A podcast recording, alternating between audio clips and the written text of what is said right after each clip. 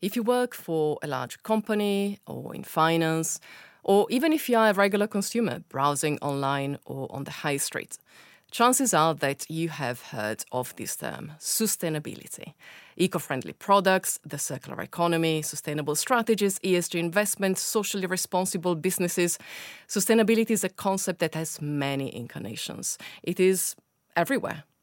I have been a financial journalist writing about banks for a couple of decades now, and uh, a few years ago, risk managers started talking about climate change. Then there was the now famous speech by the then governor of the Bank of England, Mark Carney, and he was warning about climate risks to the stability of the financial system. So, something like climate change, this physical externality, was now threatening finance. It was such an intriguing subject, and it wasn't just a risk story. Asset managers and pension funds started looking at companies' environmental, social, and governance factors. The first green bonds appeared. It all pretty quickly ballooned into a subject that very few could ignore, and which some estimate could be worth over $50 trillion in three years from now. This would be the value of ESG assets then. So I dug deeper, and it turned out that ESG wasn't just beginning to grab headlines. It was something that people, bankers, investors, corporate CFOs, but also lawyers, accountants, academics, rating agencies, people working there, well, this was starting becoming part of their jobs.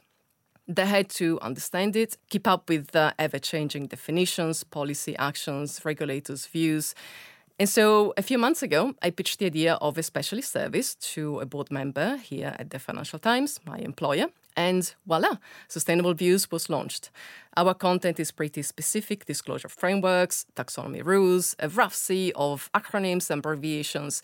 It's meant to be for a specialist audience, for those bankers, investors, corporate CFOs, and it's behind the paywall.